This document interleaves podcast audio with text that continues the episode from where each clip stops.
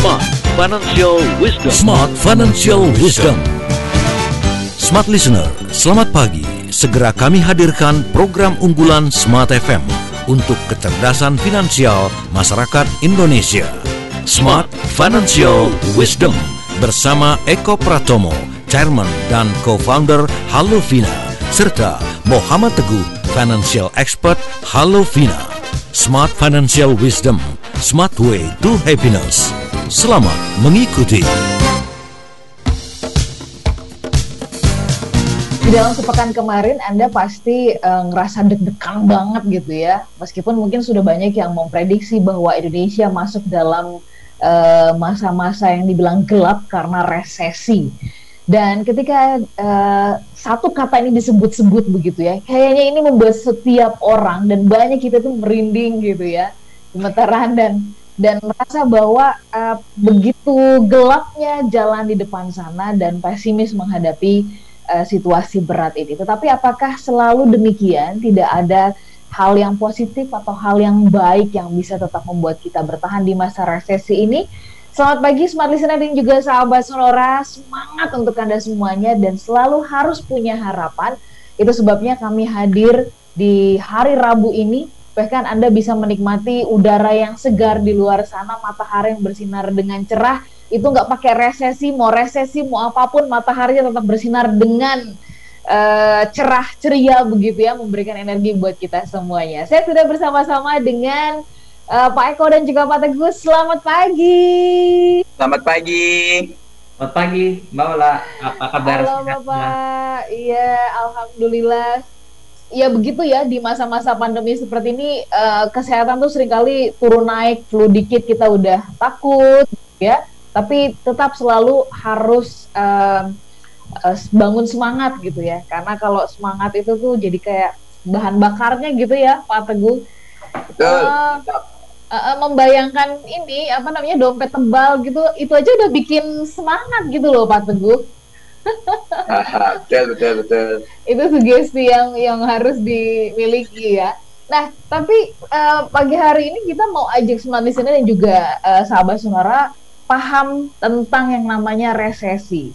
Ya kita uh, sering mendengar dan semingguan ini seminggu lebih ini kita mendengar kata-kata resesi kita tuh udah ngerasa bahwa ya udah pokoknya jelek banget gelap banget gitu loh nah uh, kita mau bahas mau ajak smart listener sahabat sonora mengulik menggali tentang tips bertahan dalam masa resesi ya tips bertahan hidup hadapi resesi Pak Kosmo Pak Teguh mungkin harus jelaskan dulu dong kepada kita supaya clear nih resesi itu apa sih? Bukan resesi itu gitu ya, bukan kan? Nah ini pemahaman yang benernya apa sebenarnya resesi itu supaya kita nggak salah menangkapnya. Silakan. Ya, Mbak Ola. Jadi resesi itu sebetulnya istilah dalam makroekonomi ya. Jadi uh -huh. resesi itu dikaitkan dengan Eh, penurunan bukan penurunan tapi perlambatan. Jadi okay. pertumbuhan produk domestik bruto kita itu mengalami eh, angka yang negatif. Kan harusnya begini, harusnya setiap tahun itu harusnya ada pertumbuhan. Okay. Ya, jadi kalau tidak salah PDB kita per eh, 2019 itu 15 hampir 16 ribu triliun lah ya. Benar nggak ya Pak Tuh ya? setahu saya sekitar 6, eh, 16 ribu triliun. Nah, mestinya ekonomi yang sehat di suatu negara, produk domestik brutonya itu meningkat setiap tahun, Mbak Ola. Mm-hmm. Ya. Mm-hmm. Kenapa kok produk domestik bruto itu harus meningkat? Karena itu menandakan kegiatan ekonomi, ya. Jadi secara secara ekonomi kegiatan e, suatu negara itu bisa diukur dari pertumbuhan uh, PDB-nya ya. Nah, nanti okay. saya coba jelaskan PDB itu apa singkatnya ya. Uh -huh. Nah, artinya apa? Artinya kalau PDB-nya itu meningkat, ada ada uh, kegiatan ekonomi yang itu akan menghasilkan income lah. Ujung-ujungnya kalau dari sisi individu kita terima income gitu ya. -huh. Karena uh, pertumbuhan ekonomi itu diperlukan karena kan setiap tahun kan makin banyak orang yang butuh kerja Mbak Ola ya. Betul, Jadi, betul. masyarakat kita itu e, bertumbuh kan jumlah penduduknya. Sekarang udah 200 berapa? 70 kalau nggak salah ya. Nah, mereka ini kan butuh pekerjaan. Nah, hmm. pertumbuhan ekonomi itu salah satu indikator bahwa e, ada pekerjaan-pekerjaan yang istilahnya ter terus bertumbuh sehingga bisa memberikan lapangan pekerjaan. Nah, resesi ini, resesi ini adalah eh, pertumbuhan ekonominya negatif. Jadi kalau misalnya tahun 2019 itu 16.000 triliun, nah eh, kemungkinan kemungkinan eh, di di tahun 2020 itu akan mengalami kontraksi. Artinya bukannya naik tapi malahan turun. Nah, apa artinya turun? Artinya pertumbuhan ekonomi di kita tuh melambat. Ya. Oke. Okay. Nah, sehingga dampaknya okay. dampaknya adalah Eh, kalau tadi pertumbuhan ekonomi itu diperlukan untuk penyediaan lapangan pekerjaan, hmm. maka ketika pertumbuhan ekonomi itu turun, itu bukannya pertumbuhan lapangan pekerjaan kan, bahkan yeah. pekerjaan yang ada itu malahan bisa bisa hilang ya, makanya tidak heran kita yeah. bisa lihat banyak banget nih orang yang kemudian eh, perusahaannya tutup, tutup kemudian yeah. ada pengurangan, jadi ya. kira-kira yeah uh, gambaran tentang resesi itu seperti itu gitu. Oke. Okay. Tadi gitu, Ya, tadi Pak Eko uh, sebelum kita jeda ya, tadi Pak Eko uh, mengatakan bahwa ini adalah perlambatan, jadi bukan bukan karena berhenti. Nah, uh, ini uh, perlambatan ini tentu ditentukan oleh faktor tadi salah satunya adalah PDB dan uh, ini kan bisa terjadi kalau ada kegiatan ekonominya. Nah, uh, nanti mungkin bisa dijelaskan sebenarnya faktor yang menyebabkan perlambatan karena kan ini juga uh, simpang siur ya uh, di di masyarakat gitu hmm. bahwa uh, uh, resesi ini seolah-olah iya oke okay, ini banyak yang salah paham. Nah faktor perlambatannya itu apa saja nanti minta Pak Teguh menjelaskan ya. Kita akan jeda sebentar, smart listener dan juga sahabat yang bergabung, sahabat sonora di seluruh Indonesia. Kami undang Anda untuk mempergunakan WhatsApp kami ya di 0812 11 12 959 atau YouTube channel Smart FM bisa, juga Anda pergunakan untuk uh, berkomentar atau juga mengajukan pertanyaan. Kami jeda. Tetaplah bersama kami dalam Smart Financial Wisdom. Smart Way to Happiness.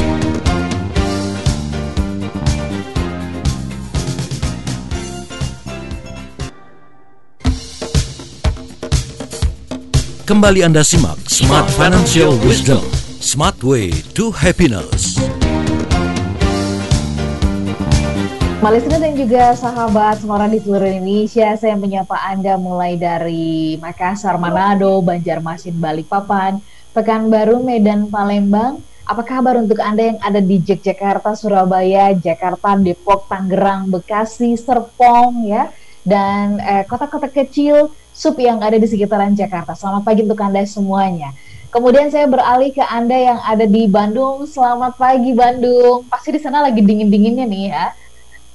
Kemudian Anda yang ada di Cirebon, di Purwokerto, di Solo, ya, di Semarang. Selamat pagi untuk Anda semuanya dan kota-kota di sekitar Semarang. Saya beralih ke Anda yang ada di Lampung, di Bali. Selamat pagi untuk Anda yang ada di Bangka, di Pangkal Pinang ya, Bangka Belitung, terus kemudian di Batam, saya menyapa Anda juga yang ada di Padang, di Aceh. Kemudian saya beralih ke Anda yang ada di Pontianak, Palangkaraya, Samarinda, Gorontalo. Selamat pagi untuk Anda semuanya, ya. Baik, kita undang Anda untuk bisa mempergunakan YouTube channel Smart FM, di mana Anda bisa mengajukan juga pertanyaan seputar obrolan kami atau juga hal yang lain. Kami sedang membahas mengenai tips hidup, uh, tips bertahan hidup di masa resesi, hadapi resesi begitu.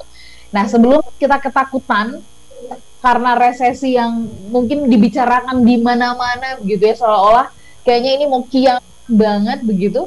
Kita ngobrol dengan Pak Eko dan Pak Teguh supaya kita bisa mendapatkan uh, edukasi ya uh, pengetahuan yang tepat yang benar menghadapi resesi ini. Pak Eko dan juga Pak Teguh kita lanjut ya. Tadi Pak Eko di awal sudah menjelaskan bahwa resesi ini adalah istilah dalam makroekonomi begitu Uh, tetapi apa sebenarnya faktor yang menyebabkan resesi ini? Kalau tadi Pak Eko sempat menyebut ada perlambatan. Nah, faktor-faktor yang menyebabkan perlambatan itu apa sih Pak Teguh supaya kita juga bisa paham? Nah, jadi kalau nanti kita udah paham, orang jadi mikir dua kali kalau sampai mogok begitu ya, nggak mau kerja gitu loh. Bener nggak sih Pak Teguh? Ya. Silakan Pak. Betul. Jadi perlambatan itu uh, penyebabnya ya karena uh, aktivitas ekonomi yang menurun. Oke. Okay. Kemudian uh, ada terjadi peningkatan jumlah pengangguran, okay. ya kan? Pengangguran yang benar-benar uh, apa sih namanya istilahnya pengangguran mutlak atau apa ya? Nah, sama pengangguran yang semi pengangguran gitu hmm, kan. Uh, yang sebetulnya unskill apa kerja punya skill tapi bekerja di unskill yang kemudian atau income-nya menjadi menurun karena ada pengurangan pendapatan karena emang aktivitas ekonomi yang sedang menurun. Nah, kalau dirunut-runut lagi sebetulnya penyebab utamanya adalah karena memang adanya pandemi. Okay. Yang kita uh, bisa nyata bisa katakan bahwa pandemi kan di luar kontrol manusia gitu kan Betul. dan itu terjadi eh, bahkan di seluruh dunia. Dan hmm yang ingin saya sampaikan sebetulnya Mbak Ola, uh, sebetulnya uh, kondisinya gini, kita ini lagi sakit ya. Masyarakat kita sering kalau ada yang sakit, itu cari tahu penyebab sakitnya, malah kadang-kadang abai apa solusi dari sakit ini. Oke. Okay. Benar nggak? Benar nggak? yeah, uh, Mungkin Pak Eko juga ngalamin karena pernah terjadi di keluarga kami juga pernah ngalamin gitu kan. Ada suatu sakit yang ribut gitu apa ya penyebabnya ya karena okay. jadiin berantem tuh yeah, cari yeah, tahu iya. penyebabnya yeah. instead of yeah. kita fokus aja deh cari gimana solusinya gimana pengobatannya sehingga penyakit ini sembuh kan betul, kan gitu betul, betul. nah demikian pula resesi resesi ini ya kita bisa, bisa dikatakan sedikit sakit lah ya hmm. uh, ekonomi kita jangan ribut maksud saya ya apa ya kenapa ya kok bisa begini ya wah nggak tahu bla bla bla bla gitu kan yang ada kita berantem hmm, gitu padahal padahal harusnya pada saat sakit gitu fokusnya adalah menyembuhkan dari sakit ini betul nggak Ola? Ya, nah, ya, kita harus fokus sekarang bagaimana kita keluar dari yang namanya resesi. Resesi sendiri sebetulnya kalau di bahasa Indonesia-nya nggak nggak nggak nggak serem-serem amat. Bahasa okay. Indonesia resesi itu kelesuhan kelesuhan ekonomi gitu doang. Oh. Gitu kan. Bahkan secara teori itu kan dua kuartal berturut-turut menurun. Iya. Kontrak ini udah habis. Pengumumannya belum karena pengumumannya ini baru prediksi dari Menteri Keuangan dari beberapa dan kemungkinan sih betul ya prediksinya kemungkinan sih betul. Tapi pengumuman resminya kan nanti itu. Ya, mm -hmm. belum gitu. Nanti benar-benar confirm resesi atau belum. Jadi penurunan uh, uh, growth ekonomi, pertumbuhan ekonomi dua kuartal berturut-turut. Kuartal pertama 2020 kita masih positif. Meskipun mm -hmm. mungkin Mbak Ella ingat, positif kita tuh di bawah lima persen, which is itu teoritikal. Iya, iya, iya kita tuh uh, apa namanya uh, uh, udah mulai masuk ke pintu resesi gitu kan. Resesi. Technical recession namanya, technical recession. Ketika di bawah lima persen. Kemudian di kuartal kedua kita benar-benar negatif sampai negatif 5 dan di kuartal ketiga ini diperkirakan negatif antara 2 sampai satu persen, 2, berapa sampai 1,1 persen. Itu prediksi dari Kementerian Keuangan kan gitu. Ya. Sehingga kalau kita lihat dari teorinya, Misalkan nih, misalkan saja gara-gara teori ini, gara-gara pengertian ini, misalkan saja Indonesia pertumbuhannya 0,00001 persen positif, maka nggak resesi secara teori. Mm-hmm. Atau hanya negatifnya 0,00001 persen negatif gitu, jadi resesi gitu. Jadi ini membuat psikologis orang menjadi suatu hal yang sangat berbeda pada perbedaannya 0,002 yeah. doang gitu loh. Yeah, yeah. Yang satu resesi, yang satu nggak resesi secara teori. Gitu. Tapi memang ini kondisi. Cara menyampaikannya ternyata sangat mempengaruhi ya Pak Teguh ya. Mempengaruhi psikologi sehingga saya khawatir, saya khawatir ketika ini didengung-dengungkan tidak diiringi dengan apa yang harus dilakukan. Dilakukan, ya. Apa yang fokus untuk menyembuhkan ini sehingga masyarakat yang ada paniknya doang yang diterima, bukan mm -hmm. bukan waspada gitu. Jadi beda ya panik dengan waspada. Kalau yeah, waspada, yeah, oke okay, kita harus antisipasi apa yang harus dilakukan. Nanti kita akan bahas secara detail apa yang harus dilakukan supaya di masa ini kita tetap bisa survive bahkan bahkan jangan-jangan kita uh, nambahin income dan banyak kok secara masa pandemi ini teman-teman saya gitu ada orang banyak yang justru masa pandemi ini income-nya nambah ada juga gitu kan yang okay. nurun juga banyak tentunya itu kan jadi yang lagi ngomong juga begitu kayaknya tuh yang lagi bicara katanya lagi panen Amin, amin. Amin itu. Anggap aja itu doa gitu, semoga oh, dikabulkan. Oke, okay. oke okay, baik. Pak Eka sama Pak Teguh ini berarti kan uh, maksudnya membuka ya, membuka uh, cara berpikir kita. Uh, kalau di bahasa Indonesia kan kelesuan ekonomi ya juga ya. Ini selama pandemi uh, pandemi COVID-19 ini aja nih resesi jadi naik daun banget ya kata-kata ini ya. Dan eh, tadi Pak Teguh sampaikan gitu, ini didengungkan terus tapi tidak disertai dengan eh, apa solusinya, apa apa tipsnya untuk kita bisa bertahan begitu. Eh, berarti Bapak lihat Pak Eko sama Pak Teguh menilai ya bahwa saat ini yang berkembang di kita ya di masyarakat eh, itu adalah eh, bicara soal penyebab terus menerus begitu ya. Jadi kemudian kita kayaknya ber, berjibakunya di bagian itu tanpa kemudian kita tidak berlomba-lomba untuk mencari solusinya. Demikiankah Pak Eko? Ya, jadi betul tadi yang Pak Teguh bilang itu saya ngalamin bahwa ya ketika dapat musibah sakit itu eh, tapi secara psikologis semua orang akan mengalami yang namanya denial. Di awal ya, di awal seperti itu ya. ya dan sebelum sampai ke acceptance, ikhlas menerima itu ada proses dari denial, ada anger. Jadi habis hmm. habis denial marah. Makanya kemarin waktu ada apa uh, undang-undang yang baru ya uh, Omnibus Cipta Law ya. yang, sudah sudah denial marah kan rusuh segala macam. Nah, yang kami alami dulu Mbak Ola memang harus berhenti bertanya why me, why resesi, why penyakit ini? Ya nanti sama Allah cuma dijawab why not? gitu ya. Nah, ya juga ya gue yang punya kuasa gitu kan ya, why not?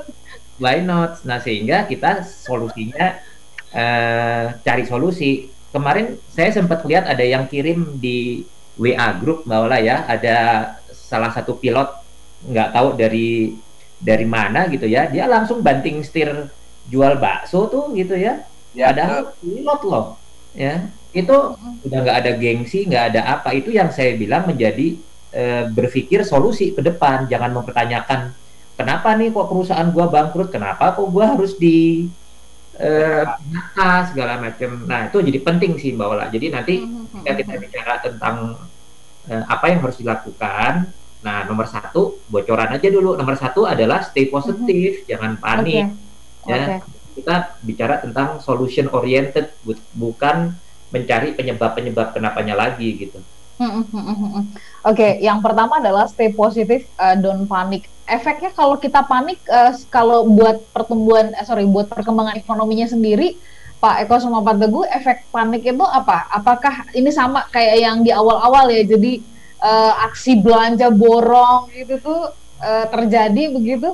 Nah, kalau uh, di situasi kayak gini, efek panik yang bisa terjadi di masyarakat gimana Pak Eka sama Pak Tagi? Ya, amukan biasanya, marah. Oke. Okay. Marahan biasanya. Dan itu kan tidak menyelesaikan masalah sebetulnya. Mhm, mhm, mhm. Di sisi lain yang investasi dia buru-buru cairin, takut hmm. karena cash. Okay. Padahal hari kemarin udah naik lagi di atas 5000 setelah hmm. satu minggu eh, IHSG ini ya, ini harga saham gabungan.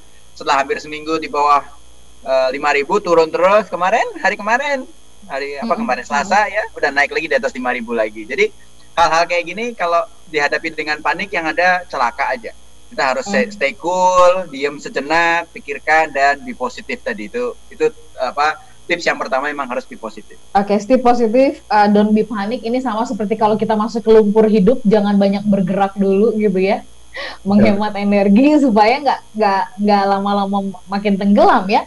Nah, tips yang kedua, uh, sebelum ke tips yang kedua, mungkin kalau Pak Eko sama Pak Teguh um, me bisa memberikan catatan apa yang semestinya dilakukan oleh pemerintah dalam situasi seperti ini. Tapi nanti kita bahas di sesi berikutnya. Ya. Semangat kita jeda dulu. Bukan jagonya kita Mbak, itu bagian makro tuh. Kita yang mikro. Pak Eko ya. ya kita bahas sedikit lah. Sedikit boleh ya. Oke. Okay.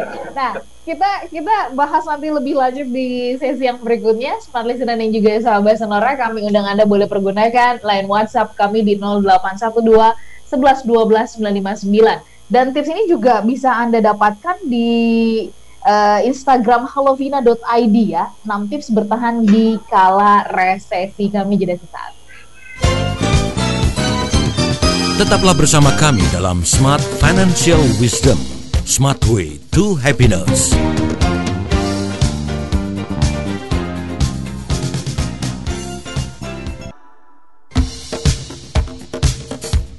Kembali Anda simak Smart Financial Wisdom.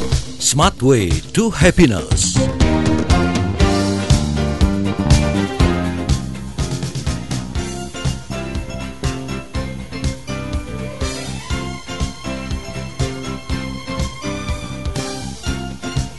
Listener yang juga sahabat yang bergabung, sahabat sonora di seluruh Indonesia, terima kasih Anda masih bersama dengan kami. Kami masih membahas mengenai tips bisa bertahan hidup di hadap uh, berhadapan dengan resesi ya. Masih bersama dengan Pak Eko dan juga Pak Teguh, silakan Anda juga boleh mengajukan pertanyaan-pertanyaan lain seputar topik kami. Nah, uh, apa sebenarnya yang bisa dilakukan oleh pemerintah walaupun ini uh, kajian makro banget, tapi bolehlah dapat sedikit gambaran ya Pak Eko sama Pak Teguh supaya kita juga Uh, bisa ngerti-ngerti dikit lah gitu. Apakah benar nih pemerintah kita nggak melakukan apa-apa begitu atau sebenarnya sudah melakukan tapi ya ini memang situasi yang uh, ketika berhadapan dengan COVID-19 ya banyak kita yang harus akhirnya mengakui situasi ini memang benar-benar menahan uh, banyak kegiatan ekonomi. Silakan Pak Eko. Ya, jadi kembali ke tadi Mbak Ola, uh, mungkin saya sharing sedikit Mbak ya, uh, bagaimana mengukur PDB yang disebut ya. tadi produk domestik bruto. Jadi ya. produk domestik bruto ini yang uh, mencatat itu adalah Biro uh, Pusat Statistik ya BPS. Dan uh, perhitungannya adalah menghitung berapa sih total konsumsi rumah tangga. Ya, hmm. jadi Ola misalnya ngeluarin sebulan berapa 5 juta, Pak Teguh ngeluarin 10 juta. Semua konsumsi itu dicatat gitu, ya. E, catatnya bagaimana kita nggak usah tahu lah, pokoknya mereka bisa mencatat gitu ya seluruh pengeluaran konsumir seluruh rumah tangga yang kedua adalah investasi. Nah, investasi ini yang dilakukan oleh perusahaan-perusahaan. Hmm. Jadi perusahaan-perusahaan itu mengeluarkan investasi apa saja. Kita bisa mencatat di lihat di eh, BKPM misalnya ya, ada investasi-investasi baru itu dicatat semua. Yang ketiga adalah pengeluaran pemerintah. Oke. Okay. pemerintah itu berapa? Ya, dalam setahun pemerintah mengeluarkan berapa? Dalam bulan setiap bulan pemerintah mengeluarkan berapa? Itu yang dicatat semua. Dan yang terakhir adalah uh, selisih antara uh, nilai ekspor dikurangin nilai import kita. Jadi berapa yang kita hmm. ekspor keluar dan berapa yang kita mengimpor. Kan itu semua pengeluaran-pengeluaran ya. Betul. Nah, sekarang kalau kita lihat, lalu apa yang bisa dilakukan? Nah, sekarang ini dengan ekonomi yang berhenti, otomatis kan konsumsi masyarakat rumah tangga berkurang ya. Betul itu yang menyebabkan uh, paling besar sebetulnya porsi konsumsi rumah tangga itu paling besar dalam PDB kita. Mm-hmm. Sehingga begitu masyarakat tidak bekerja, orang tidak spending, ya, ya merosotlah nilainya gitu ya. Uh, investasi juga begitu, perusahaan itu nggak berani investasi karena per, kegiatan ekonomi menurun, tidak ada penjualan. Satu-satunya mm-hmm. yang kita harapkan adalah pengeluaran pemerintah gitu. Jadi yang dilakukan pemerintah seperti bantuan-bantuan sosial, subsidi gaji bagi pe, eh, apa pelaku bukan pelaku eh, pekerja ya yang terdaftar di BPJS Ketenagakerjaan itu kan dikasih subsidi kan kemarin ya. Kemudian juga eh, investasi-investasi yang dilakukan pemerintah karena itu semua akan eh, mendorong eh, terciptanya kegiatan ekonomi gitu ya sehingga yang yang harus dilakukan pemerintah memang selain tadi melakukan mengeluarkan berbagai macam bantuan sosial, kemudian investasi-investasi juga eh, sebisa mungkin tetap dijalankan. Karena kalau tidak ada kegiatan ekonomi ya lockdown begitu ya semua berhenti ya. Tidak ada yang menghasilkan eh, income dan tidak ada yang bisa mengeluarkan. Nah makanya kalau saya lihat eh, sebetulnya dibagi dua nih sekarang nih bukan hanya pemerintah saja, tetapi kan ini kita ada golongan masyarakat yang memiliki kelebihan dana lah ya, Betul. yang mampu. Nah, artinya dari sisi eh, makro bukan hanya pemerintahnya saja, tetapi eh, kan kita ada Pareto Mbak Ola ya, orang yang okay. 20% itu memiliki 80% aset kekayaan ya. Mereka itu yang 20% ini jangan disuruh hidup frugal, jangan disuruh hidup minimalis. Ya, mm -hmm. yang yang 20% Pareto ini yang depositonya banyak, investasinya banyak, itu diminta untuk memberikan bantuan, membuat investasi. Jadi bukan hanya pemerintah saja gitu. Hmm. Nah, ini kan secara makro harus dilakukan sehingga yeah. Ya. uh, mereka yang kehilangan pekerjaan itu masih tetap bisa mendapatkan penghasilan dari aktivitas-aktivitas baru ya. ya. Kalau aktivitas-aktivitas lamanya itu tidak tidak bisa dilakukan. Kira-kira gitu Mbak Ola. Oke, kalau gitu yang sekarang ini terjadi misalkan adanya bantuan langsung tunai dan sebagainya, ya. apakah itu termasuk uh, sesuatu hal yang bisa uh, mem membantu dan dan membuat Betul. aktivitas ekonomi bisa kembali berjalan Pak Eko sama Pak Teguh. Ya, sama subsidi, Salah satunya. subsidi subsidi kepada UMKM ya lewat ya. perbankan misalnya ya. Jadi ya. pembayaran utang ditunda, pembayaran PBB ditunda gitu ya. ya. Nah, itu ya. itu merupakan bagian dari uh, upaya-upaya pemerintah. Nah, kalau kita tidak mengerti ini, kan kita melihatnya selalu jelek aja gitu apa yang dilakukan oleh pemerintah. Gitu. Mm Oke, okay. baik kita beralih ke uh, kalau begitu apa nih tipsnya yang bisa uh, Pak Eko sama Pak Teguh sarankan tadi yang pertama sudah stay positif dan be panik gitu ya. Nah, uh, selain itu kepada kita masyarakat awam apa yang bisa kita lakukan menghadapi masa-masa resesi ini Pak Eko sama Pak Teguh? Ya silakan Pak Teguh. Ya, yang kedua adalah kita harus kembali mengingatkan ya untuk memiliki dana darurat.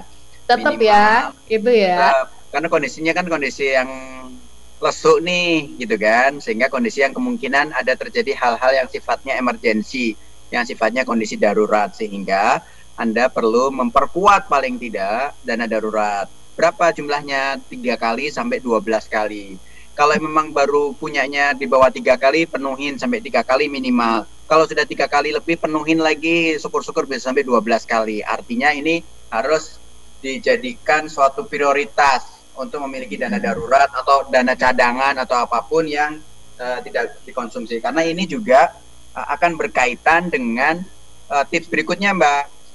Mm-hmm. Tips berikutnya adalah uh, kita menata ulang pengeluaran kita budget kita, kita menata ulang gitu ya. Menata ulang itu artinya apa? Tunda dulu deh untuk pengeluaran-pengeluaran yang nggak perlu. Uh-uh. Ya, tapi tetap melakukan pengeluaran rutin, belanja rutin tetap dilakukan untuk memenuhi kebutuhan pokok, khususnya pengeluaran-pengeluaran yang dikonsumsi dari produk lokal, uh-huh. bukan dari impor.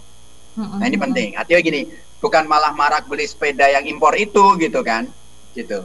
Tapi yuk belanja dari yang lokal sehingga ekonomi kita jadi kuat gitu. Tapi memang sih kejadian ya di masa-masa sekarang akhirnya uh, kita jadi positif kan neraca perdagangan kita kan karena kita menurun belanja importnya gitu kan. Ah, okay. Menurun iya, importnya, iya. ekspornya uh, mungkin Meningkat. menurun juga tapi tidak sesignifikan gitu kan. Tapi yeah. intinya gitu. Yeah. Uh, kita harus uh, kendalikan, kontrol, uh, kelola pengeluaran kita dan kita rombaklah sedikit dari budget kita memang untuk memenuhi memenuhi yang paling nggak basic need-nya kita terpenuhi. Tapi bukan berarti nggak belanja menjadi pelit nggak tetap belanja. Kan ini akan menggerakkan ekonomi. Okay. yang berikutnya uh, uh, membuat perencanaan ke depan. Termasuk juga nanti uh, investasinya tetap dijalankan jangan jadi malah berhenti investasi. Hanya mungkin kita harus lihat karena kondisi seperti ini likuiditas menjadi sangat penting artinya apa mungkin investasi-investasi yang sifatnya nggak likuid mungkin uh, bisa dialihkan ke investasi yang yang sifatnya liquid. Termasuk juga dalam planning ini, dalam perencanaan ini, kita perlu melakukan uh, budget ataupun planning untuk terus selain tadi berkonsumsi, kita terus berbagi. Tadi ketika pemerintah memberikan, Pak Eko tadi ada bailout, ada subsidi bla bla bla bla itu itu kan uh, tujuannya supaya daya beli masyarakat itu tetap tinggi, tetap ada lah paling enggak gitu, tetap ya, ya. ada konsumsi di masyarakat. Kita juga memiliki peran itu untuk kita berbagi, hmm. terutama bagi mereka-mereka yang memang uh, golongannya di bawah ya, artinya bahkan ya. baik banyak saudara-saudara kita mungkin menjadi kehilangan pekerjaan, bisnisnya nggak jalan, usahanya nggak jalan, terutama di UMKM, atau memang uh, di, dikeluarkan atau PHK dari perusahaannya, sehingga kita harus berbagi gitu kan maka konsep filantropi gitu kan apa zakatnya mau dikeluarin sekarang oke okay gitu kan karena kan kalau kalau pajak itu atas kegiatan ekonomi ada ada ada ada pungutan gitu kan. Kalau zakat kan pungutan atas harta gitu. Kalau kita punya harta ya keluarkan. Nah masa-masa seperti ini ini masa-masa yang baik kita untuk berbagi juga. Harapannya apa? Kita bisa uh, menjadi solutif gitu kalau kata orang-orang yang lagi lagi itu kan. Hidup tuh mau yang solutif kan gitu. solutif gitu, gitu ya. Berperan juga. Nggak lagi-lagi yeah, yeah. nggak nggak selalu ya nggak selalu mengandalkan pemerintah untuk melakukan bailout lah subsidi yeah, lah apalah yeah. kita juga bisa berperan loh kan kita juga dulu ada istilah kan kita tuh sudah biasa kok autopilot gitu kan hmm. Artinya kita tuh udah terbiasa gotong royong, udah terbiasa support each other gitu kan, menolong sama yang lain gitu kan. Sehingga yuk kita masa sekarang bukan saatnya untuk pelit berbagi loh, untuk berhemat dari berbagi. Enggak, justru ini hemat untuk pengeluaran-pengeluaran yang nggak perlu, tapi kita harus tingkatkan uh, si berbagi ini. Mungkin okay. uh, akan disampaikan oleh Pak Eko tipsnya. Oke, okay. sebelum ke Pak Eko ya dan kita mau jeda sebentar. Uh, tadi Pak Teguh mengatakan membuat perencanaan ke depan ya, terutama karena uh, tapi kalau kita pun membuat perencanaan dalam berinvestasi, pilih yang likuiditasnya uh, tinggi begitu. Nah di tengah situasi kayak gini, dasar perencanaannya gimana Pak Eko sama Pak Teguh? Kan uh, fluktuasi banget kan situasinya ya uh, bisa saja perencanaan yang kita buat ini meleset gitu. Nah, bagaimana um, adakah cara ya untuk membuat perencanaan yang lebih presisi, yang ya mungkin tidak akurat-akurat banget tapi presisi gitu ya di tengah situasi gini seperti kayak gini uh, dari pengalamannya Pak Eko sama Pak Teguh. Nanti kita bahas di sesi berikutnya Pak Eko dan juga Pak Teguh. Ada beberapa ya. pertanyaan sudah masuk nanti kita akan tanyakan berkaitan dengan resesi ini. Smart Listener dan juga sahabat Sonora, tetaplah bersama dengan kami dalam Smart Financial Wisdom. Kami membahas mengenai tips bertahan hidup hadapi resesi. Tetaplah bersama kami dalam Smart Financial Wisdom. Smart Way to Happiness.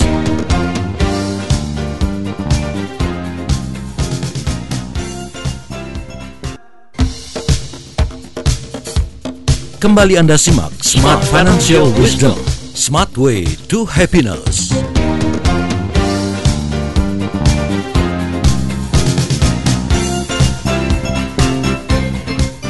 Smart Listener dan juga sahabat Sonora, terima kasih untuk Anda yang bergabung bersama dengan kami uh, dan uh, masih ada kesempatan ya buat Anda bisa pergunakan uh, WhatsApp kami di 0812 11 12 959 atau juga melalui YouTube channel Smart FM.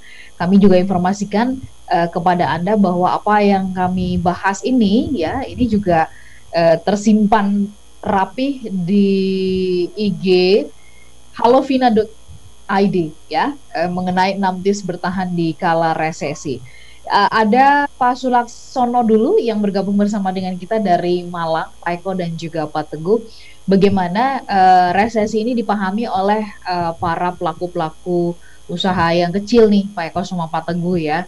Apakah ini pertanda bahwa uh, pelaku UKM terutama begitu ya, ini harus uh, memperbesar penjualan atau menambah uh, cabang atau stop sementara atau bagaimana Pak Eko sama Pak Teguh karena di kalangan para pelaku ekonomi ini membuat kami bingung juga karena kan kita lihat dan kita tonton setiap uh, hari ya tentang kondisi resesi ekonomi ini begitu. Silakan Pak Eko dan juga Pak Teguh.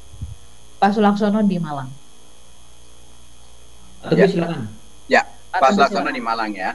Jadi untuk kondisi seperti ini memang kita harus pikirkan ulang untuk ekspansi.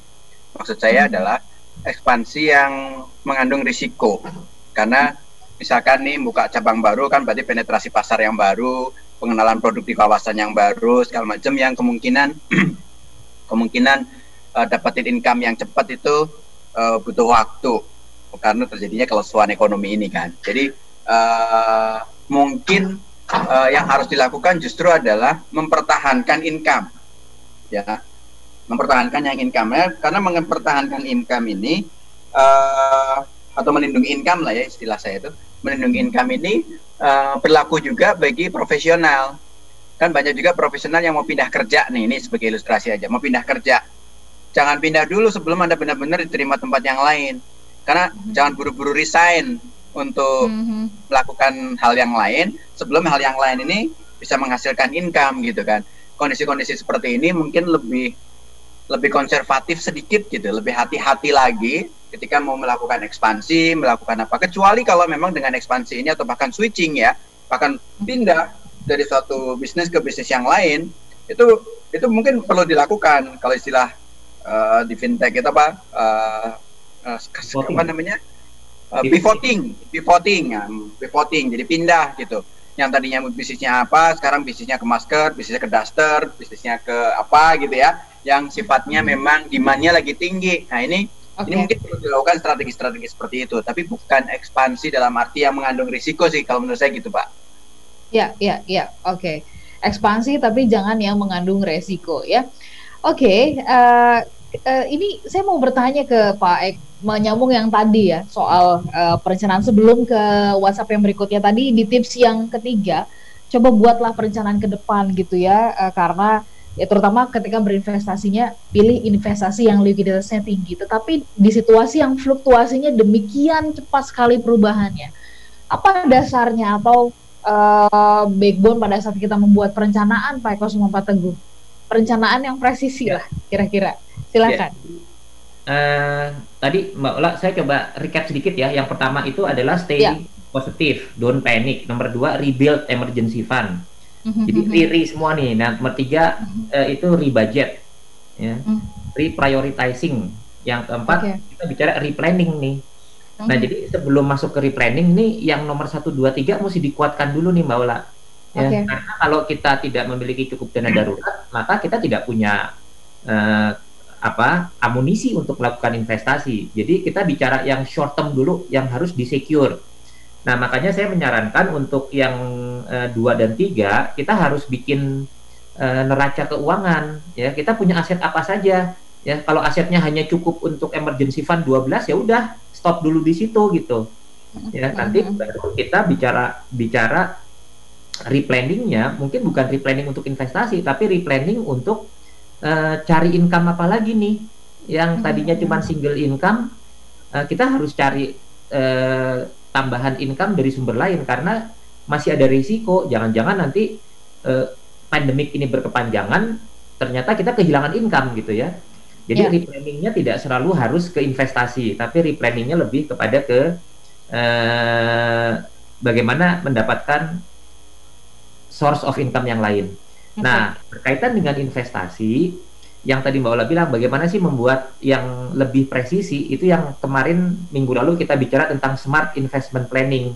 Nah, jadi uh, planningnya juga juga harus jangan sekedar investasi ini masih ada duit anggur lebih dari emergency fund. Ya udah nih kita masuk saham. Eh mm-hmm. jangan dulu karena kita harus lihat seberapa lama kita mau berinvestasi dan untuk tujuan apa. Nah, itu yang selalu kita sarankan goal based investment ya kita bisa bikin planning dan di Halovina teman-teman bisa melakukan prioritizing ya rencana investasinya untuk apa baru nanti kita bicara tentang uh, instrumen apa yang paling cocok di kala resesi ini. Ya misalnya kalau kita uh, dana daruratnya sudah cukup ya misalnya 12 bulan atau bahkan ah saya karena takut pandemi saya alokasikan 24 bulan itu lebih bagus lagi. Dan masih ada sisa dari situ ya kita punya uh, dari sisi income juga memungkinkan untuk ada 10% 20% yang bisa disisihkan setelah punya dana darurat. Nah, kita bikin planning yang sesuai dengan jangka waktu yang kita inginkan. Nah, kalau mau masuk saham ingat saham itu memang bagus sekarang lagi diskon ya, kemungkinan potensinya tinggi tapi itu untuk jangka panjang.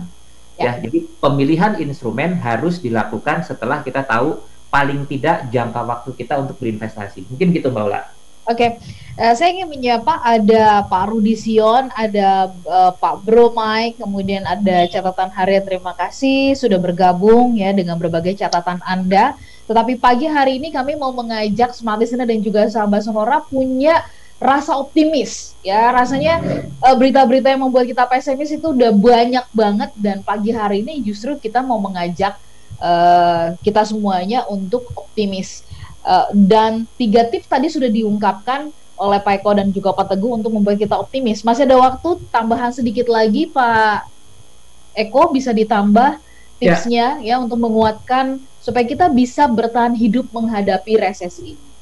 Ya, jadi setelah tadi replanning untuk ke depan ada dua lagi nih Mbak Ola ya, ya. resolve resolve and restructuring utang-utang kita.